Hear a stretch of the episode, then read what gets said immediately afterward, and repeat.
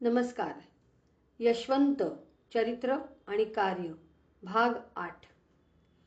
गरजू कार्यकर्त्याला मदत करण्यात यशवंतरावांनी कधीच मागे पुढे बघितलं नाही. मात्र अशी मदत आनंदाने देऊ करताना अगदी सहज परस्पर सहकार्याचा एक संस्कारही त्यांच्या कार्यपद्धतीतून होत असे.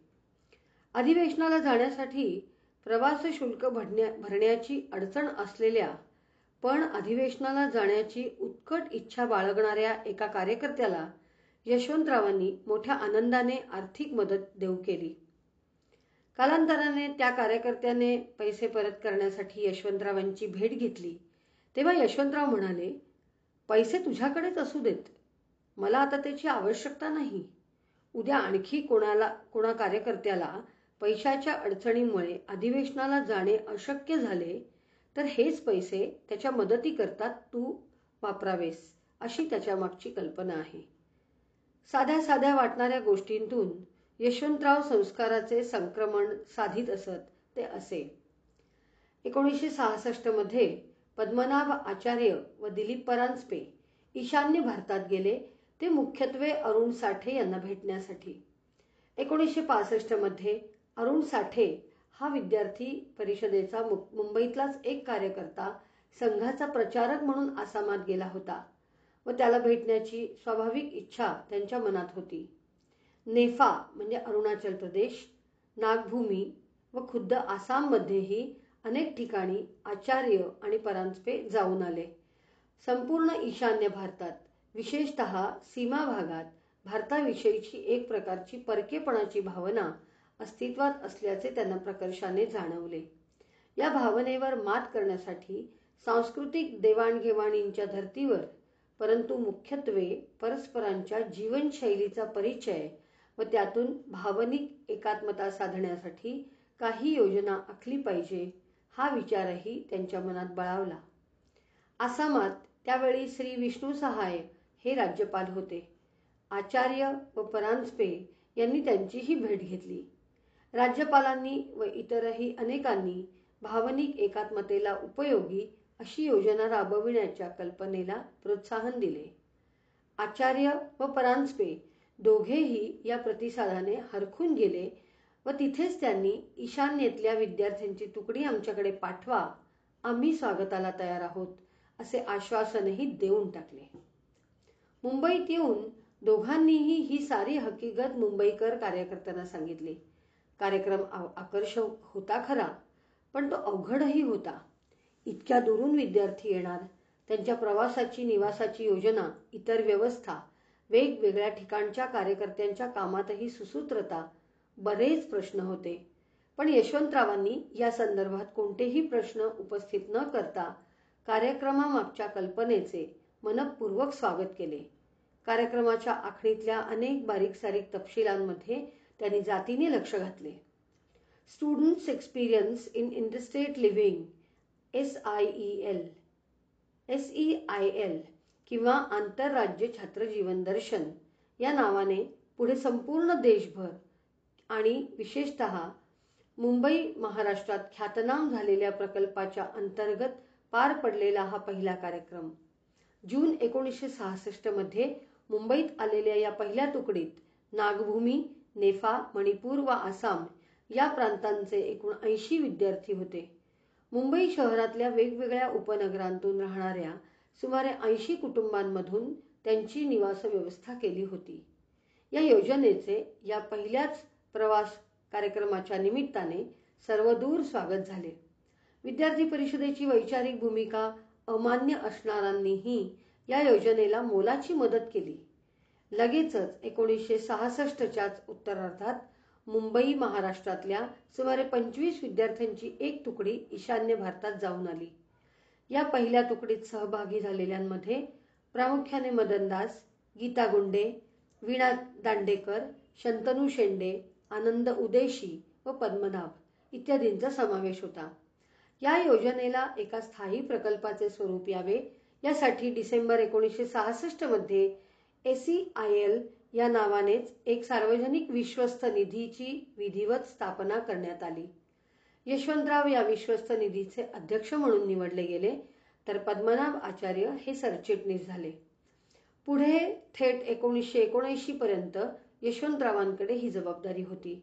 त्यानंतर प्राचार्य दा सी देसाई अध्यक्ष झाले. तरी या प्रकल्पाच्या संचालनात यशवंतरावांनी नेहमीच फार महत्वाची भूमिका बजावली.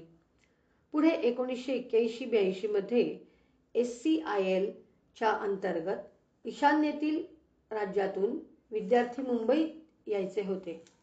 ते येण्यापूर्वी मुंबईकर कार्यकर्त्यांचे या विषयावर प्रबोधन व्हावे यासाठी ठेवलेल्या अभ्यास मंडळात यशवंतरावांनी ईशान्य भारतातील भारतातील समस्यांवर इतके उद्बोधक भाषण दिले की ऐकणारे थक्क झाले. फळ्यावर टांगलेल्या ईशान्य भारताच्या नकाशावर पॉइंटरने तपशील दर्शवीत. एक एक मुद्दा त्यांनी इतक्या सरळपणे उलगडला की यशवंतराव हे वाङ्मयाचे प्राध्यापक आहेत की समाजशास्त्राचे? असा प्रश्न पडावा. इंदूर येथे एकोणीसशे सदुसष्ट साली झालेल्या पंधराव्या राष्ट्रीय अधिवेशनात यशवंतरावांची परिषदेचे राष्ट्रीय अध्यक्ष म्हणून एकमुखी निवड झाली. त्यांच्याबरोबर राष्ट्रीय महामंत्री म्हणून विकास भट्टाचार्य यांची निवड झाली. विद्यार्थी परिषदेच्या कार्यात यशवंतरावांनी स्वतःकडे एक प्रकारची संघटन मंत्र्याची भूमिका घेतली होती. त्यामुळे अध्यक्ष वा तत्सम पदांपासून दूर राहून काम करण्याबाबत ते आग्रही होते. परंतु यावेळी विद्यार्थी परिषदेच्या संघटनात्मक कामात प्रमुखपणे लक्ष घालणारे यशवंतरावांचे ज्येष्ठ सहकारी प्राध्यापक दत्ताजी डिडोळकर यांच्या आग्रही सूचनेवरून एक वर्षासाठी अध्यक्षपदाची जबाबदारी स्वीकारण्यास यशवंतरावांनी मान्यता दिली. अध्यक्षपद स्वीकारल्यानंतर केलेल्या आपल्या छोटेखानी भाषणाच्या अखेरीस यशवंतराव म्हणाले आपल्या कामात टीम म्हणून काम करण्याच्या पद्धतीला आपण खूप महत्त्व देत असल्यामुळे अध्यक्षपदी कोण आहे याला फारसे महत्त्व उरत नाही. आपल्या राष्ट्रीय टीममधला कोणीही अध्यक्ष झाला तरीही तो तितक्याच चांगल्या प्रकारे काम पाहिल. साहजिकच अध्यक्षपदी होणाऱ्यालाही आपण फार मोठे कोणीतरी आहोत असे वाटण्याची शक्यता नाही. त्याने नेहमी हे लक्षात ठेवले पाहिजे की the president is not the boss of the team but he is only first among equals इंदूरच्या या अधिवेशनात कार्यकर्त्यांची जंगी शोभायात्रा निघाली. या शोभायात्रेच्या अग्रभागी दोन घोड्यांच्या एका बग्गीत अध्यक्ष या नात्याने यशवंतरावांनी बसावे असा तमाम कार्यकर्त्यांचा आग्रह होता. पण यशवंतरावांनी त्याला नम्रपणे नकार दिला. अखेर यशवंतराव पायीच निघाले. गाडीत स्वामी विवेकानंदांची व सरस्वतीची मोठी प्रतिमा ठेवून मगच शोभायात्रा निघाली. पुढच्याच वर्षी एकोणीसशे अडुसष्टमध्ये हैदराबादेला हैदराबादेस म्हणजे भाग्यनगर येथे झालेल्या राष्ट्रीय अधिवेशनात यशवंतरावांनी अध्यक्षपदाची सूत्रे खाली ठेवली. अहमदाबादचे म्हणजे कर्णावतीचे प्राध्यापक नारायणभाई भंडारी हे नंतर अध्यक्षपदी निवडले गेले. संघटनेचा भौगोलिक विस्तार वाढत असताना आणि सांख्यिक ताकदही वृद्धिंगत होत असताना यशवंतरावांनी डोळ्यात तेल घालून लक्ष दिले ते परिषदेच्या गुणात्मक विकासाकडे. त्या दृष्टीने अन्य कोणत्याही संघटनेच्या कार्यपद्धतीत नसलेल्या अनेक व्यवस्था अनेक संज्ञा यशवंतरावांनी विद्यार्थी परिषदेत आणल्या आणि त्या रुजवल्या. विचार बैठक हा त्यातलाच एक प्रकार. नित्याच्या कार्यकलापातील धोरणांचे व्यवस्थेचे विषय बाजूला ठेवून परिषदेच्या गुणात्मक विकासाच्या दृष्टीने त्या त्यावेळी सुरू असलेल्या वाटचालीचा एक तपशीलवार आढावा घेण्याच्या दृष्टीने ही संक संकल्पना यशवंतरावांनी मांडली व ती सर्वांनाच भावली. महाराष्ट्र प्रांताची अशी पहिली विचार बैठक एकोणीसशे चौसष्टमध्ये लोणावळ्याला झाली. पुढे कैक वर्षे ही बैठक लोणावळा बैठक या नावानेच ओळखली जात असे. या बैठकीला मुंबई महाराष्ट्रातले अगदी प्रमुखपणाने काम करणारे असे सतरा अठरा कार्यकर्ते उपस्थित होते. एकदा रात्री उशिरापर्यंत चर्चा चालली आणि चर्चेनंतर लगेच लगेचच सहज म्हणून भटकून येण्याची टूम निघाली. कुणीतरी यशवंतरावांनाही फिरायला येण्याचा आग्रह केला पण यशवंतराव गेले नाहीत. पुढे एका कार्यकर्त्याने त्यांच्या न येण्या येण्यामागचे कारण विचारल्यावर यशवंतराव म्हणाले समवयस्कांनी थोडेसे स्वच्छंदीपणे फिरण्यातली मजा कमी होऊ नये म्हणून मी आलो नाही. एरवी सर्व वेळ तरुणातले तरुण होऊन वावरणारे यशवंतराव कुठे किती मिसळायचे याचा असा विवेक नित्य बाळगत. कार्यपद्धतीमधल्या अगदी छोट्या छोट्या बाह्यता सामान्य वाटणाऱ्या बदलांमधून यशवंतरावांनी संघटनात्मक कार्याची नवी नवी सूत्रे मांडली. अभ्यास वर्गातून शिबिरातून त्यांनी श्रोत्यांना केवळ ऐकायलाच नव्हे तर बोलायलाही शिकवले. मांडणी व त्यापाठोपाठ चर्चा अशी एखादे सत्र घेण्याची पद्धत सुरू झाली. चर्चेतून विषय उकलावा प्रश्नोत्तरे व्हावीत यासाठी मर्यादित संख्येच्या समूह वर समूहात वर्तळा वर्तुळाकार बसून सत्रे घेण्याचा आग्रह धरला. कोणालाही पूर्वतयारीशिवाय भाषण करू दिले जात नाही आणि स्वतः देखील त्यांनी ते केले नाही. भाषणानंतर प्रश्न विचारले जावेत ही स्वाभाविक अपेक्षा असते. पण लोक संकोचतात. याचे भान ठेवून प्रश्न विचारले जाण्याची व चर्चेचा आरंभ होईल हे पाहण्याची व्यवस्था करावी लागणार असेल तर ती केली पाहिजे असे त्यांचे मत होते. कार्यालय हे त्यांच्या लेखी संघटनेच्या नाडीसारखे होते. केडर निर्माण करण्याची प्रयोगशाळा म्हणून ते कार्यालयांकडे पाहत. साहजिकच संध्याकाळचा वेळ कार्यालयात हे सूत्र त्यांनी कार्यकर्त्यांच्या मनावर बिंबवले आणि राबवले सुद्धा. एकोणीसशे पासष्ट ते एकोणीसशे सत्तर या काळात परिषदेत योजले गेलेले कार्यक्रम सर्व प्रकारची पूर्व योजना करून मगच योजले जावेत यावर यशवंतरावांचा कटाक्ष असे. गटागटाने एकेका महाविद्यालयावर जाऊन सदस्य नोंदणी करण्याचा प्रघातही याच काळात पडला. सदस्य नोंदणी सुरू होताना कोले कॉलेजच्या आवारात नवीन पर्व केलिये या प्रसिद्ध गीताचे समूहगान होत असे. मुंबईचे विद्यार्थी विश्व बहुभाषिक.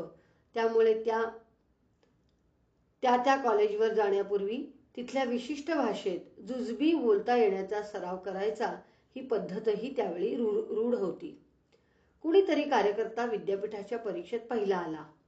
त्यातून सर्वप्रथम येणाऱ्या विद्यार्थ्यांच्या सत्काराची कल्पना पुढे आली. पण इथेही काटेकोर पूर्वनियोजनाबद्दल यशवंतराव आग्रही असत. अनेक अन्य भाषिक विद्यार्थ्यांची नावे त्यांना सत्कारासाठी पुकारताना विनोदी पद्धतीने उच्चारली जात. यशवंतरावांनी हे थांबावे म्हणून सत्कार मूर्तींच्या घरी जाऊन त्यांची नावे देवनागरीत लिहून आणण्याची पद्धत सुरू केली.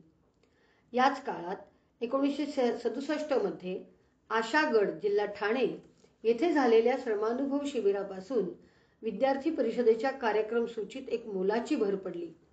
शहरा शहरातील विद्यार्थ्यांनी ग्रामीण भागात विशेषतः वनवासी भागात जाऊन प्रत्यक्ष श्रमाच्या रूपाने काही मदत तयार करावी व ग्रामीण भागाविषयी एक योग्य दृष्टी घेऊन परत यावे. हे या कल्पनेत अभिप्रेत होते. परंतु श्रमदान शिबिरे ही या सर वेळेपर्यंत पुरेशी बदनाम झाली होती. शिवाय श्रमदानातला दान हा शब्द. ही संकल्पना ही यशवंतरावांना रोचणारी नव्हती. त्यांच्या प्रतिभेने त्यांनी घेतलेला त्यांनी शोधलेला अधिक अर्थवाही शब्द म्हणजे श्रमानुभव. आज तो चांगल्यापैकी रुळला आहे. एकोणीसशे सत्तरमध्ये दत्ताजी डिडोळकर आणि आचार्य गिरिरोज गिरिराज किशोर यांच्यानंतर विद्यार्थी परिषदेच्या अखिल भारतीय संघटने मंत्रीपदाची जबाबदारी मदनदास यांच्याकडे आली. त्या वर्षी त्रिवेंद्रम येथे माननीय दत्ताजी डिडोळकरांनी त्यांच्या नावाची घोषणा केली. जून एकोणीसशे चौसष्टमध्ये यशवंतरावांनी यशवंतरावांची मदनदा मदनजींशी पहिली गाठ पडली. हे जरी खरे असले तरी करमाळ्याच्या देवी घराण्याची आणि मदनचे वडील गिरिधरदास यांची व्याख्या यशवंतरावांना बरीच माहिती होती. एकोणीसशे बावन्नमध्ये करमाळ्याला संक्रांतीच्या उत्सवासाठी यशवंतराव सोलापूरला गेले होते. व मदनने त्यांना बघितलेलेही होते. जून चौसष्टपासून विद्यार्थी परिषदेत आलेला मदन एकोणीसशे सदुसष्ट साली सी एची परीक्षा उत्तीर्ण झाल्यावर पूर्ण वेळ काम करू लागला होता. आणि आता पुरेसा अनुभव घेतल्यानंतर या मोठ्या जबाबदारीला सामोरा जात होता. त्यांच्या नियुक्तीमुळे यशवंतरावांच्या योजनेतला एक तपशील अगदी सुयोग्य पद्धतीने भरला गेला. बुद्धिमत्ता चाणाक्ष वृत्ती आणि परिषद कार्याचा उदंड उत्साह यांच्या जोडीला मृदू आणि स्नेहशील स्वभाव व विचारांना लाभलेली एक निर्लेपता एक आध्यात्मिक डूब यामुळे आपण अंगीकारलेल्या महत्कार्यात एक सर्वा एक सर्वार्थाने लायक आणि निष्ठावान सहकारी मिळाल्याचा आनंद यशवंतरावांना झाला व ते स्वाभाविकच होते. जून एकोणीसशे त्र्याहत्तरमध्ये भोपाळ येथे झालेल्या केंद्रीय बैठकीत विद्यार्थी परिषदेचे रौप्य महोत्सवी अधिवेशन मुंबईला घेण्याचा निर्णय पक्का झाला. उल्लेखनीय गोष्ट म्हणजे सुमारे सहा हजार प्रतिनिधींच्या उपस्थित होऊ घातलेल्या या अधिवेशनाच्या कच्च्या योजनेचा संपूर्ण मसुदा यशवंतरावांनी आधीच तयार करून आणला होता आणि तो भोपाळला मांडलाही होता.